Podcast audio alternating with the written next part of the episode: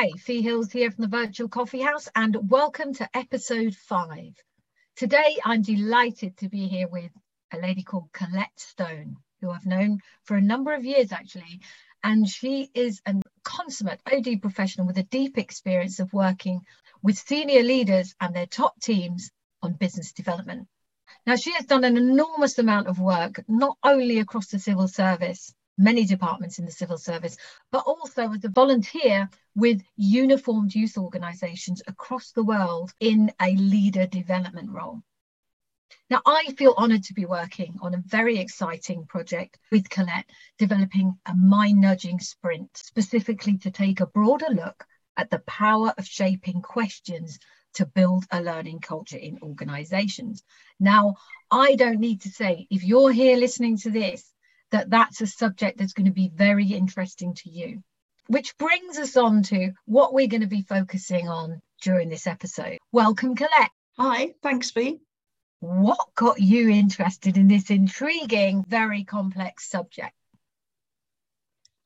I've spent a lot of time sitting in or being a member of senior teams with important agendas uh, and with tight timescales, but really needing to crack on and get some good decisions made at that meeting. And I've always noted when uh, a really excellent chairperson would be working really hard to get a meeting to make a decision. And uh, for some reason, things were stalling, that um, he or she would ask great questions uh, of the meeting, what they wanted to do, when they wanted to do it. And you, quite often the answer was non-committal or silent or just a row of faces looking back at the chairman with nothing to say. And you and i both know that that's never the case. Those people around that table have always got a lot to say. So why was the questioning from the chairperson not encouraging the people at the meeting to respond?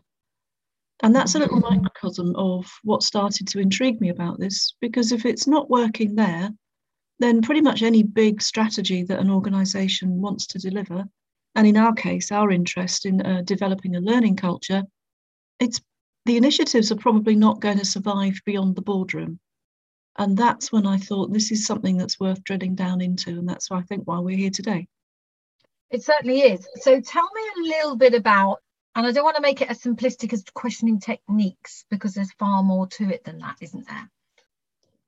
We're here, I think, because it's the step beyond the introduction to techniques of questions, isn't it? So we're all familiar with the difference between uh, I'm asking a closed question because I just want some information from you, or I'm asking, uh, and usually that's an, a yes or a no. Mm-hmm. Uh, how are you feeling today is not a closed question. That would be more of an open question. And I ask an open question because I want to understand more of what you think rather than what I need to know. So it's not in that territory, that's very important, but it's not there. For me, it's about the intent behind the question that you're asking. Why are you asking that question? What is it that you want to have happen in the mind of the person that you're talking to? So, how many times have we heard at meetings, networking meetings, small gatherings, all the exchanges when you get there of people saying, Oh, hello, how are you?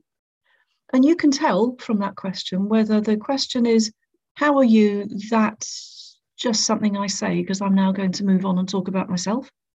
Or how are you? I genuinely want to know, How are you at the moment? Because I, I care about how you're doing and it'll make a difference to this meeting or this gathering if I know that you're okay. So that's what I mean by intent. We can choose all sorts of questions, but what matters to me is the purpose of that question, the intent. And when we're in a meeting situation when the intent is more about the questioner than the, que- the person being asked the question, the effect it has on me, and I think many people, is that it shuts me down. If I think this person is asking me how I am because it's just a formal introduction, I'm probably not going to tell them. I'm going to say, oh, fine. And then we'll both move on. And in that moment, the questionnaire has lost the opportunity to learn more about my, my well-being, how I'm seeing that event, if there's anything I want to share with them. I'm not going to do any of that because we've just gone through an, an, a kind of format of how are you? Fine, fine. Okay, good. So there's the power of this is around breaking that habit to begin with. How can we do that differently so that the other person knows there's a genuine interest there, but not spend the whole of the warm up time at the meeting in hearing everybody's life histories? Because I guess that's part of what's behind this is we don't actually have the time for everyone to share this is how I'm feeling at the moment. So we tend not to ask it. But I've been in meetings uh, over the years where it that's actually it starts to feel a bit brutal when you come into a meeting and there's no opportunity at all to ask people how they are. It goes straight into right agenda item one, apologies for absence. So you've got a group of people sitting around that table who are holding on to all sorts of thoughts and emotions and beliefs about the meeting. And the chairperson doesn't know that. They haven't unlocked it. There's a whole load of data there that they could use. And it's kept prisoner. Why bother with that data? Well, that's going to give you some great clues into what your learning culture is like in your organization. How willing are your employees to share with each other some genuine information about how they're feeling? How willing are they to tell more senior people what's going on for them? And underneath all of that is the uh, the issue of a safe working environment. Hmm. And then, as we know, Fi, from the work that you're doing, that leads us into a whole huge amount of uh, interest and research around preventative well-being and feeling safe, well, and happy in the workplace. So, a simple question: what got me into it? But that's the trail that I'm following at the moment. Talk to me about questions that drive thinking. I might ask you a question having made a statement before it, Fi. So I might say, Fi, that's a really interesting thing that I've heard there. Can you tell me more about that? Or I'd love you to tell me more about that. So I'm putting it straight back. The responsibility for moving that conversation on, I'm, I'm acknowledging the value of it, and then I'm giving it straight back to you. So that if you want to, you can develop that thought. And if you do want to, then I'll by default have learned some more about how you are, who you are, and what matters to you. Okay, so when you're working with an organization, how can you tell if everyone feels safe and knows how to ask great questions in the right way at the right time? My first contact when I'm working with an organisation is usually to come and sit in at a, a senior meeting. So mm-hmm. I'm there as an observer, and that's what I'm doing. I'm, I don't speak, I don't contribute, but I'm watching and listening to see how things are for those people around that table. And when I see that positive learning culture in play, what I can see are people looking relaxed, whatever their level or grade or job role, uh, and usually there'll be a mixture in that meeting. All of those people looking comfortable to be together. And uh, there's a real sense of no question is too daft to ask. Uh, the only bad question is the one that you don't ask. Is that kind of energy that's in that meeting that tells me, oh, this is a good place for um, people taking responsibility for their learning because they're happy to show up at that meeting and talk. They might need a little bit of encouragement from whoever's chairing in terms of do feel free to to chip in because you're this is your t- topic we're talking about, and the individual takes that at face value because it feels safe to do so, and their contribution is welcomed. So that atmosphere Fi is what I'm what I'm looking for and often find in an organization where I know that when we leave the meeting, that's likely to be throughout the organization. I'll next most typically go and spend some time with a small group of more junior staff, or, or I'll go, I'll be invited to a big town hall meeting to see how the bigger picture goes. And that will play across. I'll see in the smaller group people who are not afraid to ask me questions and uh, and that we can have some fun with it. And it's usually a light-hearted uh, session, even if it's a serious topic, because there's that level of comfort and relaxation and good fit around. We're all here to learn. We all have the same vision of an organisation that meets its objectives, and we do good work. And the best way to do good work is to be clear about how, and how involves talking to each other and asking useful uh, and insightful questions. The reverse of that is that if we go to the other end of life, individual performance appraisal world, mm-hmm. which in some organisations is is uh, very successful, and in others is a source of some, if I may say so, great pain at the end of the mm. reporting year. And throughout the companies and organisations where it's not painful, where, what I've seen happen there is that individuals feel happy and confident in asking other people, How am I doing? And they genuinely want to know tell me how i'm doing because if it's if there's something i could do differently or better i really want to know that and then i'm going to work out how to make that happen. So i'm inviting feedback. Absolutely inviting feedback uh, uh at appropriate times and by appropriate times I'm, i mean maybe maybe privately maybe in a at a meeting. But uh, a positive approach from the chair would be to have it as part of the the general conversation at, at a meeting rather than the more painful right agenda item 7 we're going to talk about performance and how we're all doing. Because when that happens you can just see everyone at the meeting freeze. But uh, just as part of everyday working habits how are we doing with this? Who's doing well how how's that happening? Who feels that they're they've hit a block or they need some unpacking of a bit of this so that we can all move forward? Any of those kind of questions. Uh, but then i noticed i just noticed is there a response? And if there isn't a response then i my hunch that i then work on exploring is does it not feel quite safe enough to do this? What's going on here in terms of well-being? Can i just interject there and ask a question Yes. So, and it's a bit of an assumption. Can I assume, or can we assume, that the ability to develop great questioning around an organization may require that psychological safety is in place. People feel safe enough to speak up and ask questions. And do you think that is a lot of the problem that they don't feel safe enough? Is that what you're saying?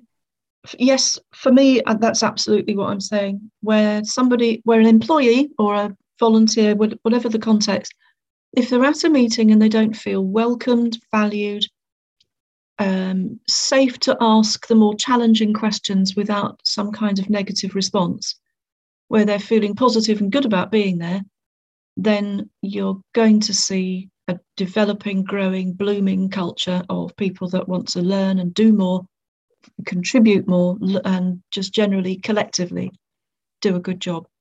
Soon as you knock any of that, in my experience, then all bets are off in a way. The questioning stops. Then you're into that territory, if you've ever come across it, where people are primed before the meeting to ask the question when they get into the meeting so that the, the topic can be covered. You don't need any of that in an uh, organization that feels happy to be there and knowing that each of them was, is doing a good job.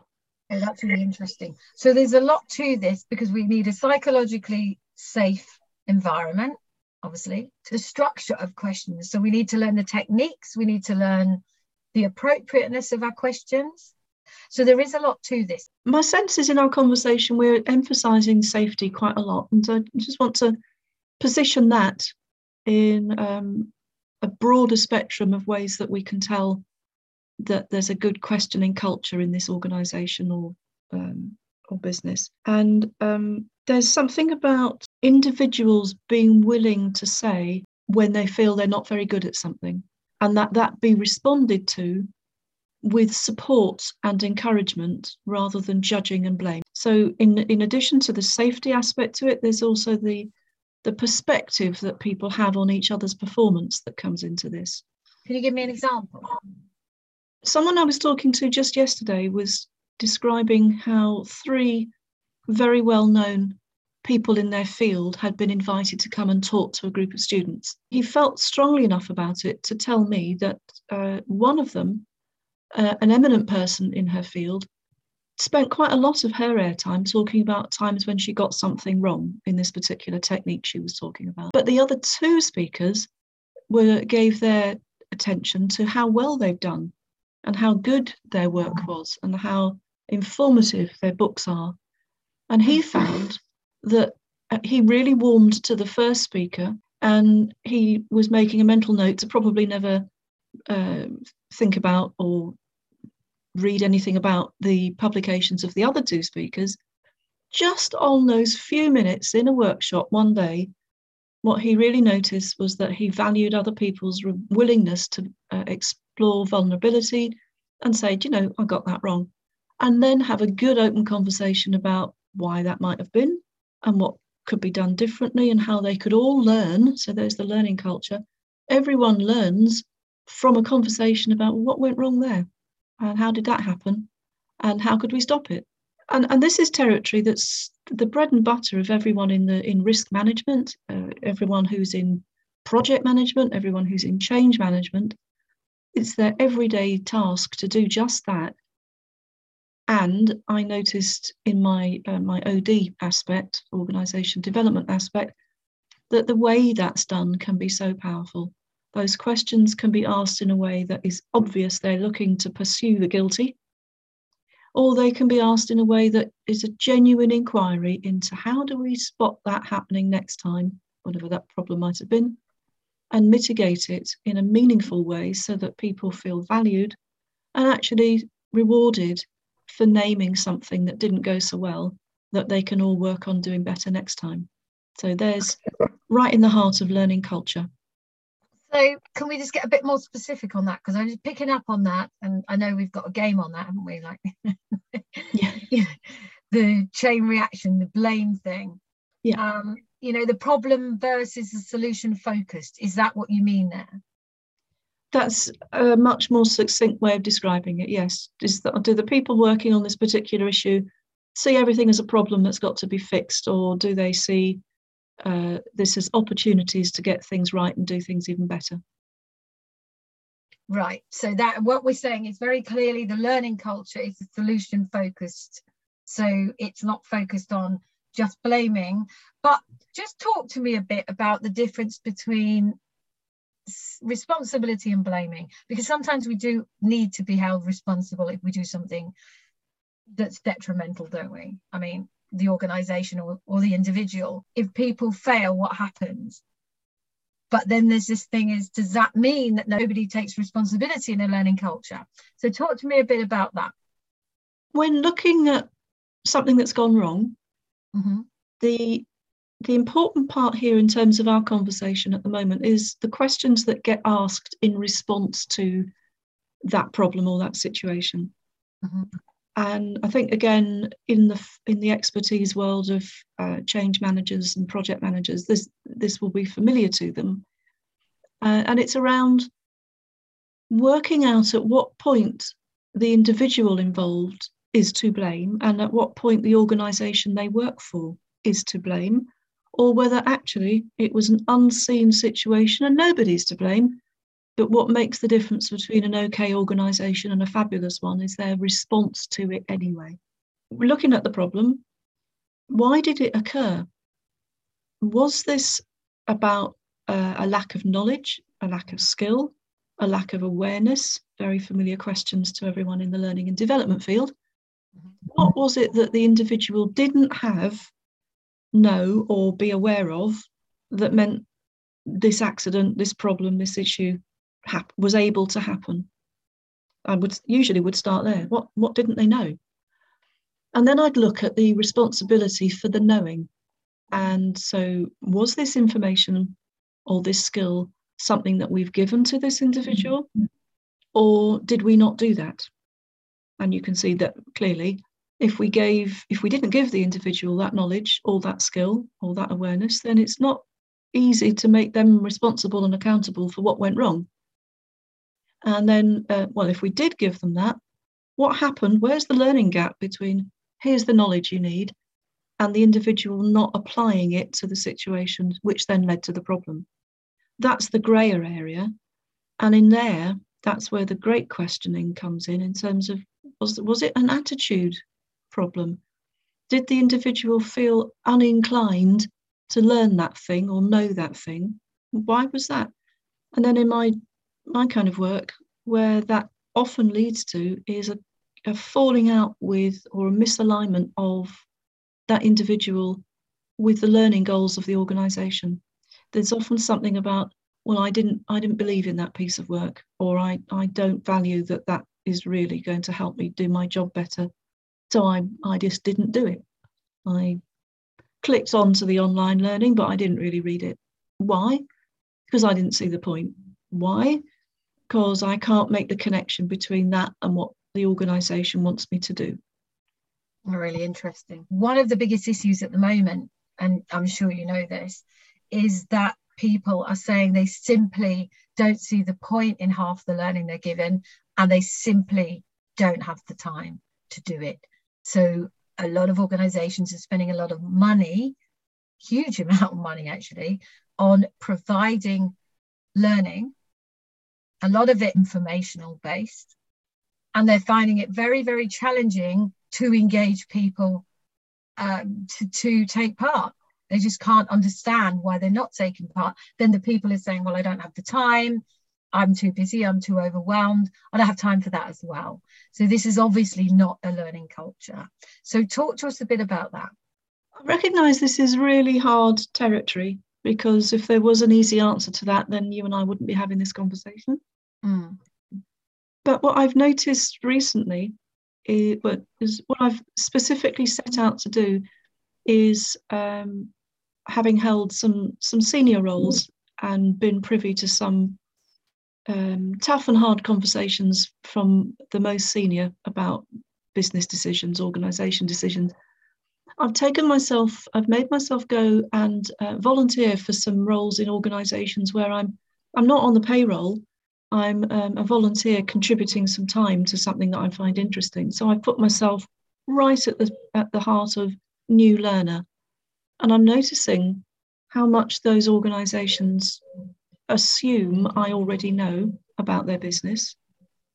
And perhaps all I've seen is what they've put on their website, if they've got a website. So there's an assumption that I know more about them than I actually do. And when I go to meetings, uh, again, this is re- very recent.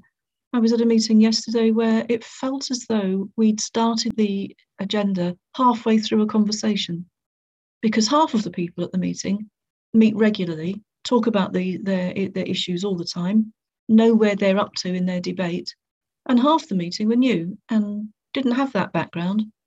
And it was, and I actually um, said to the meeting, I don't feel it's appropriate for me to ask the question that I'm holding at the moment because I'm aware of the shortage of time. So I want you all to know that my silence is not that I have no view, it's just that I don't feel able to ask the questions I want to to reach a decision for this agenda item. Now, I think uh, mm. just by the slightly stunned silence, they're not used to, to, to people showing up at their meetings and being that open. And it was helpful because afterwards, a couple of the other new people found me and said, So glad you said that. It was a really helpful point. But interestingly, they didn't feel able to say it themselves. So when you talk about engagement, Mm. There are probably lots of reasons why someone doesn't feel engaged, but that's that's top of my mind at the moment. How how informed are we around the table about what we need to have in our heads in order to help make a decision or decide on a piece of learning? And but I do recognise that the other end of the scale, because this happened to me as well, is that a three-week induction program before I can start work with the company. It felt like quite a long time I was seconded to a global uh, a global organisation mm. that um, was in a complex business where it mattered very much if, if mistakes were made. It matters in every business, but for this particular organisation, they needed really, really needed to get their their high level decision making right. And therefore, uh, although I was brought in for my uh, OD expertise, I still needed to go through a three week induction around um, vision, values, ways of working, organizational culture, mm. the the different parts of the business, the different different cultures and uh, values in those different sections before I was allowed to go and practice alone. And that set the culture, my learning culture for my time with that business. I didn't feel comfortable making my own decisions. I spent the time with them regularly, checking in and meeting more and more people uh, globally mm. in order to take soundings about what was needed and where they wanted to go. Really interesting bit of personal development for me about what a culture can do very easily to someone who normally has no difficulty in forging a path with how and where to go and learn something. and that's another thing for our list, is that the culture, the tone of the way the organisation runs itself will have a huge impact on how successful your learning culture is going to be. If you walked into a, a company tomorrow and you'd consider that they had a learning culture, what would it look and feel like from a very high level point of view, obviously? What I always do when I'm visiting a new organisation is from the moment I get out, if it's a, if I've driven there, from the moment I get out of the car in the car park until I meet whoever the senior person is, chief exec, director general, whatever it might be, I'm taking in information about how that organisation works, how it operates, and in particular, how open is it to learning? Because I'm usually there on a learning agenda. And organisations that are uh, full of information. So I, I, see notice boards with information around what people can do. I love seeing the notice boards where they're crammed full of here's your, your lunchtime session on this, and here's your big breakfast session on that, and come and have fun doing this. I'd rather see positive contributions to generally learning than the notice boards which are um, only populated with don't do this notices. Um, um, health and safety important, but if the whole board is covered in don't do this notices, I feel a bit despondent before I've actually gone into the building. So I'm looking for visual signs that people enjoy learning. It can be as literal as are there bookcases around where there's materials and resources which are obviously being borrowed mm. and used, or are they all stacked up in neat piles and nobody touches them, maybe to dust once a quarter? I'm, I'm so it doesn't need to be the British Library, but it does sort of need to be it like, needs to be feel like a learning environment a, little bit a little bit casual I, uh, I love seeing offices where there's a space with more comfortable seating and uh, and it's open access but it's quiet so that anyone who wants to just spend half an hour uh, over over a break just thinking or um, go read an article read the newspaper for 10 minutes all of those things that are uh, sometimes frowned on in organizations because if you're sitting and reading something for 10 minutes, you're not adding to the bottom line. You've got to get on and meet the targets. I quite often have conversations with those with middle managers in those organizations who say it's not working. Uh, it's, well, no, it's not working because by default, you, it, the learning gene is being shut down and it's being told you're not welcome around here. Learning gene, love it. So is I mean, is this common in the organisations that of the past that you've worked with or in? It is common. It, it shows up in different ways. There's there's something around the senior members of the organisation casting a long shadow, and what mm. they consider to be important, and what the uh, members of their organisation consider to be important, sometimes are not the same.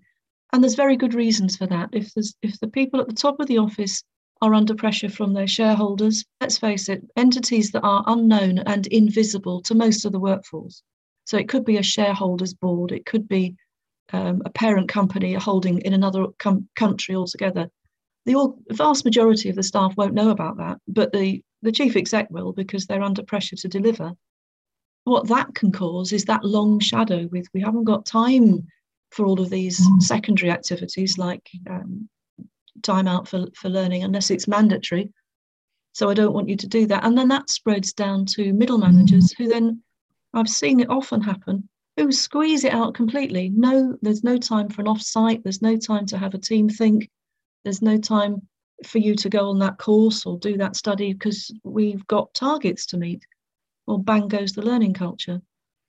And the ones, the organisations that give some flex and allow people their head and and while still following business objectives, but allow individuals to find a place where they're enjoying their learning, helping them to do more of that. What they get is they get that payback. They get the individual more motivated. They come into work more cheerful about the purpose of why they're there. They deploy their learning, or sometimes, just maybe for a, another conversation, it's great to give people the opportunity to go and learn something they don't need. Because although it's not directly relevant to the business they're in, it's it, that it's flexing their learning muscle, if you like another metaphor. It's giving them some practice in how to be a, a learner again, and can bring that skill back to their organisation. and they will use it and you will get the payback in time.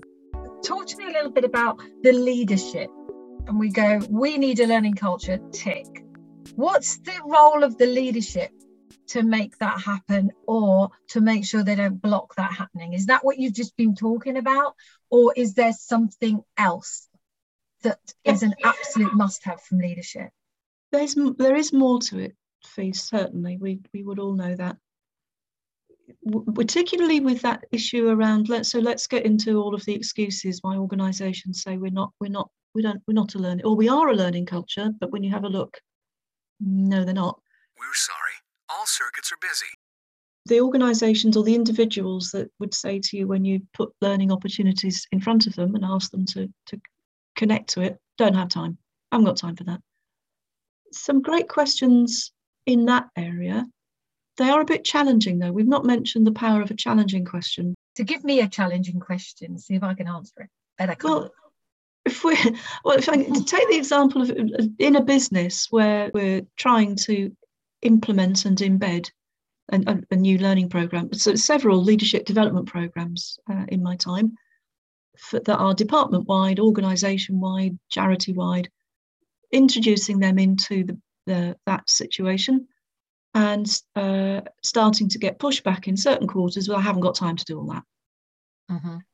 My challenging questions, and they're, they're, kind of known for it. They, when they see me coming, they know the challenging questions are on their way. Uh, I might sit down with a, with a couple of people affected, and I will just say to them quite openly and directly, "Why is that then? Why haven't you got time for this?" And um, sometimes they're thrown by the directness of the question because it can feel a bit rude. What do you mean? Why are you questioning me about my time? Senior people, right?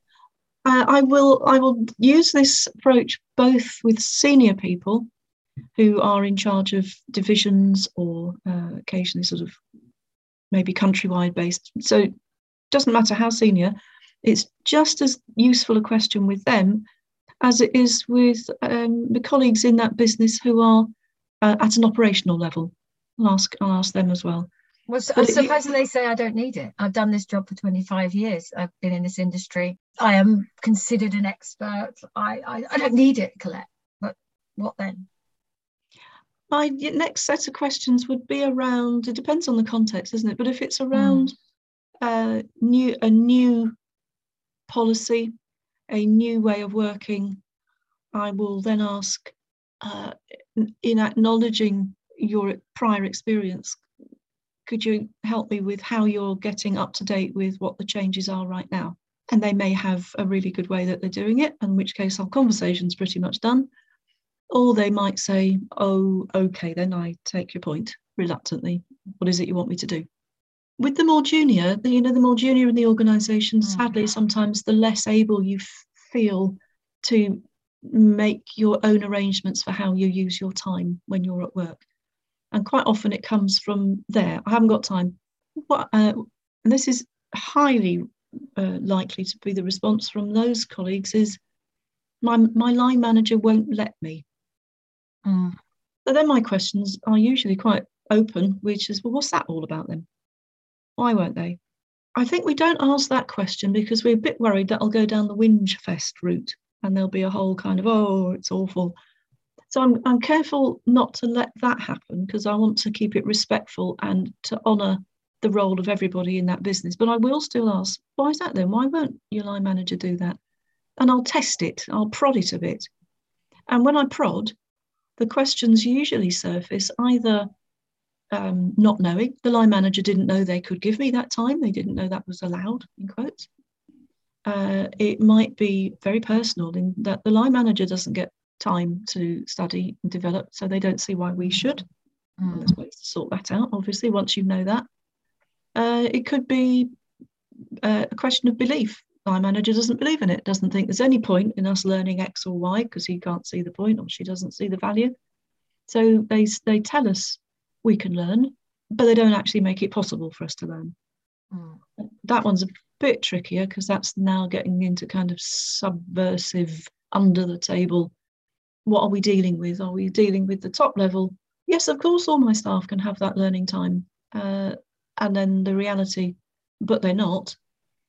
And when you go there, quite often it's back to that shadow being cast by somebody more senior. Uh, we can't let them have that time for learning because it's not adding to the, the bottom line. We're not hitting our targets that week. So there's no way I'm going to let somebody go and have an hour's study there or go on a day's workshop there. We've got to meet our targets. Well, that is actually what's going on. From a lot of feedback that I'm getting, and a lot of the research is that's actually the reality of overwhelm, especially post COVID, is less resource available. Therefore, people have been given higher levels of workload and they're feeling overwhelmed. But this is not the burnout syndrome. And the yeah. last thing they can do is think about learning. So that also a learning culture is how we act as we're doing our work. So if I'm doing something, how I self reflect on how I did that, or we reflect as a group in the moment. So it's within the workplace. So it's very informal, but we're doing it all the time as a matter of course. And that's a lot of questioning techniques involved in that. How can we go about creating that, do you think? The way that I would do it, but the way that I do do it, because this puts me in mind of there's a group of business school students that I'm coaching at the moment, and uh, in the topic of leadership. And typically, they are they've been out of learning a learning environment for a long time. Maybe the last time they did some learning was when they left college or university, and now it's 10, 15, 20 years later, and they're back in a learning environment. And that in itself is feeling, uh, for some, altogether overwhelming. There's masses of information coming at them from different sources. They haven't got the skill anymore of how to brigade that to make sense of it. They've got tight deadlines coming up. They've got those aforementioned managers saying you can't have study time. Yes, I know we did, but no, you can't.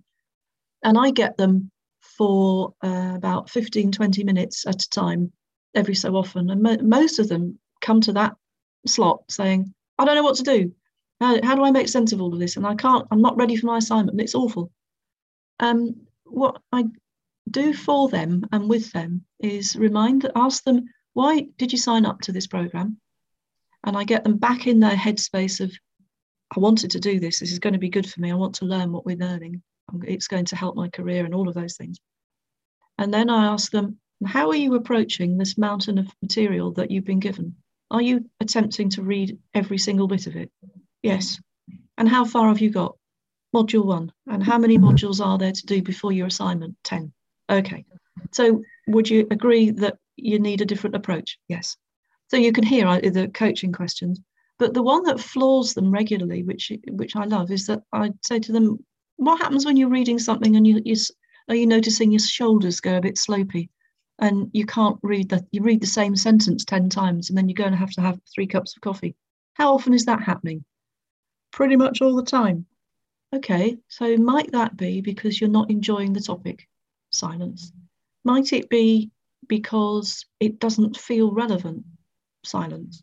So, what if you gave yourself permission to have fun with this? More silence.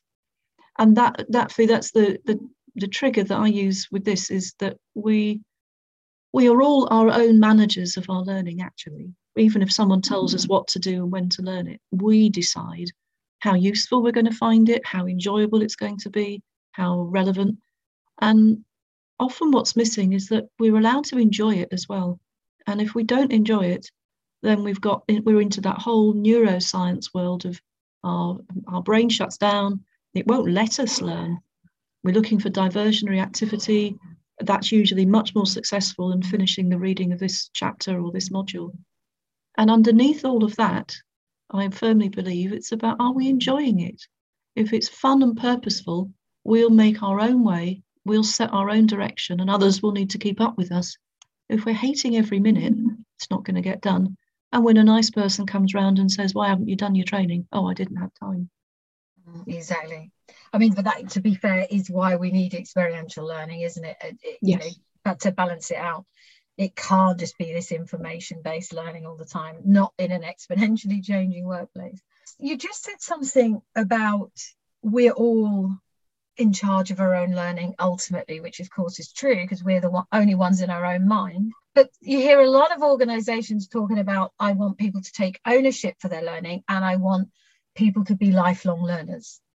So just talk to that for a few minutes because what has that got to do with the learning culture, if anything?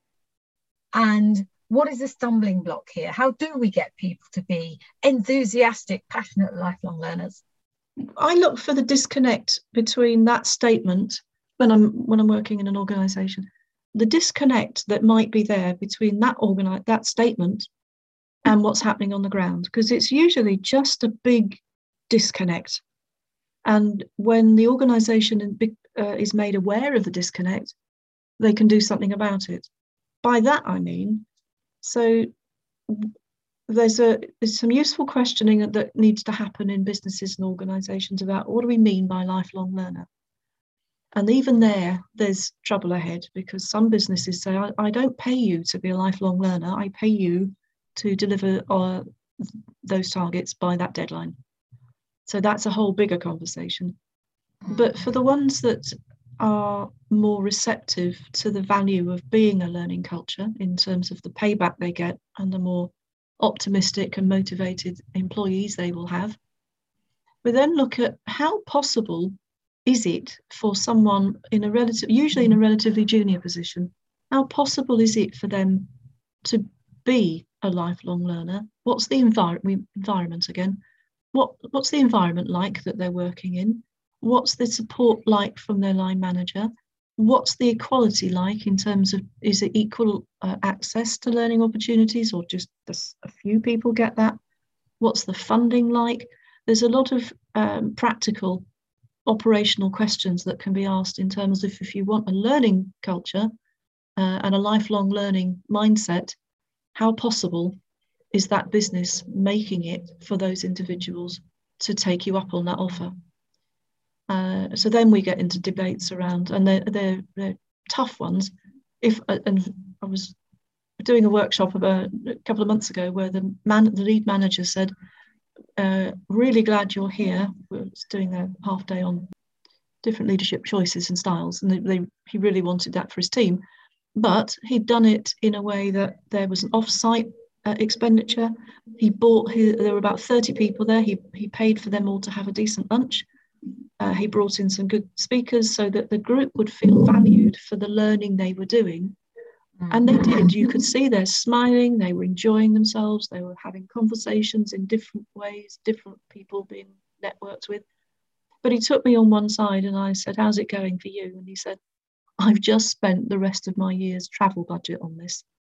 So after today, we're going to have to do a lot more virtual working because we haven't got the, um, we can't cover the expenses. So for mm. some, where you've got a really switched on leader who knows the power of a learning culture, the practical choices they're making is where they spend the money. We do have these constraints, don't we? We all do. We do, but there's a whole group of people that we could gather together to talk about the the 70 20 10 model of learning, you know, where mm. 10% is, is takes the budget, mm. but the 70% is learning on the job. And I mm. think this is where uh, you were headed before, Fi in that even if we're not on, if we're not sitting in a training room telling ourselves, I'm being trained, or I'm not on a workshop, I'm learning, but we're just doing our job, there are so many ways that we can approach that so that we learn from the job that we're doing right now if you have the mindset for it. But I do feel this is where the quality of developing much more sophisticated questions can actually go a long way to fix that challenge which is how do we integrate learning into our daily working lives has to be about questions. Do you agree? Well, I, I do, but I just want to make sure that we don't drop mindset on the way.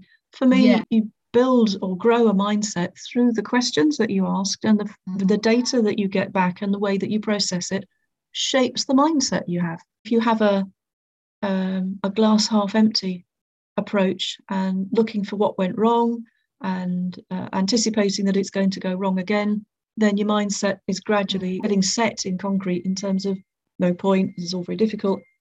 But if you're asking, uh, how did that happen? Questions. You remember we were talking about, well, why?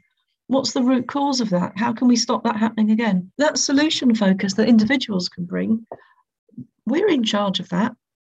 We are, each of us can make a, a choice around do I see this as an opportunity Or am I going to be miserable about it and tell people how unhappy I am?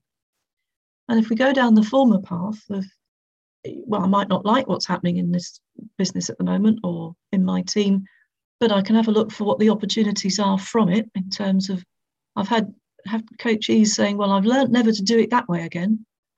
Might be a bit negative mindset, but it sure as heck is learning and it does teach mm. them something about how they shape themselves for positive good.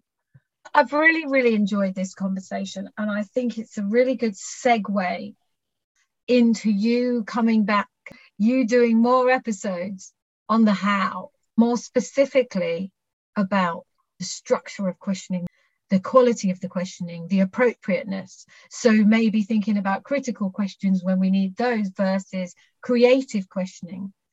I'm up for that Fi, definitely. And thank you for the questions that you've been asking today because they've helped provoke some thoughts around this whole really important topic. Um, I'm very glad to come back and have some of those conversations with you again. I do actually feel you've got a lot to share, and I, I'm sure our listeners are going to totally agree.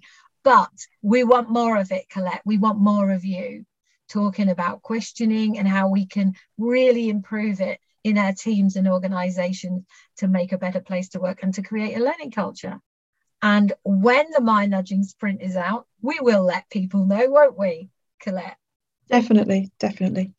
On that note, Collette, how can people get hold of you should they want to reach out to you? Either is it LinkedIn or email? What's the best way to reach out to you? LinkedIn is definitely the easiest. If you're on LinkedIn, then um, my profile is there and I'd love to hear from you anytime. I might actually put your LinkedIn profile in the sort of description here. So if people want to reach out to you and connect, they can. Thank you. That would be really helpful. All that's left to say for me is thank you for listening and over and out.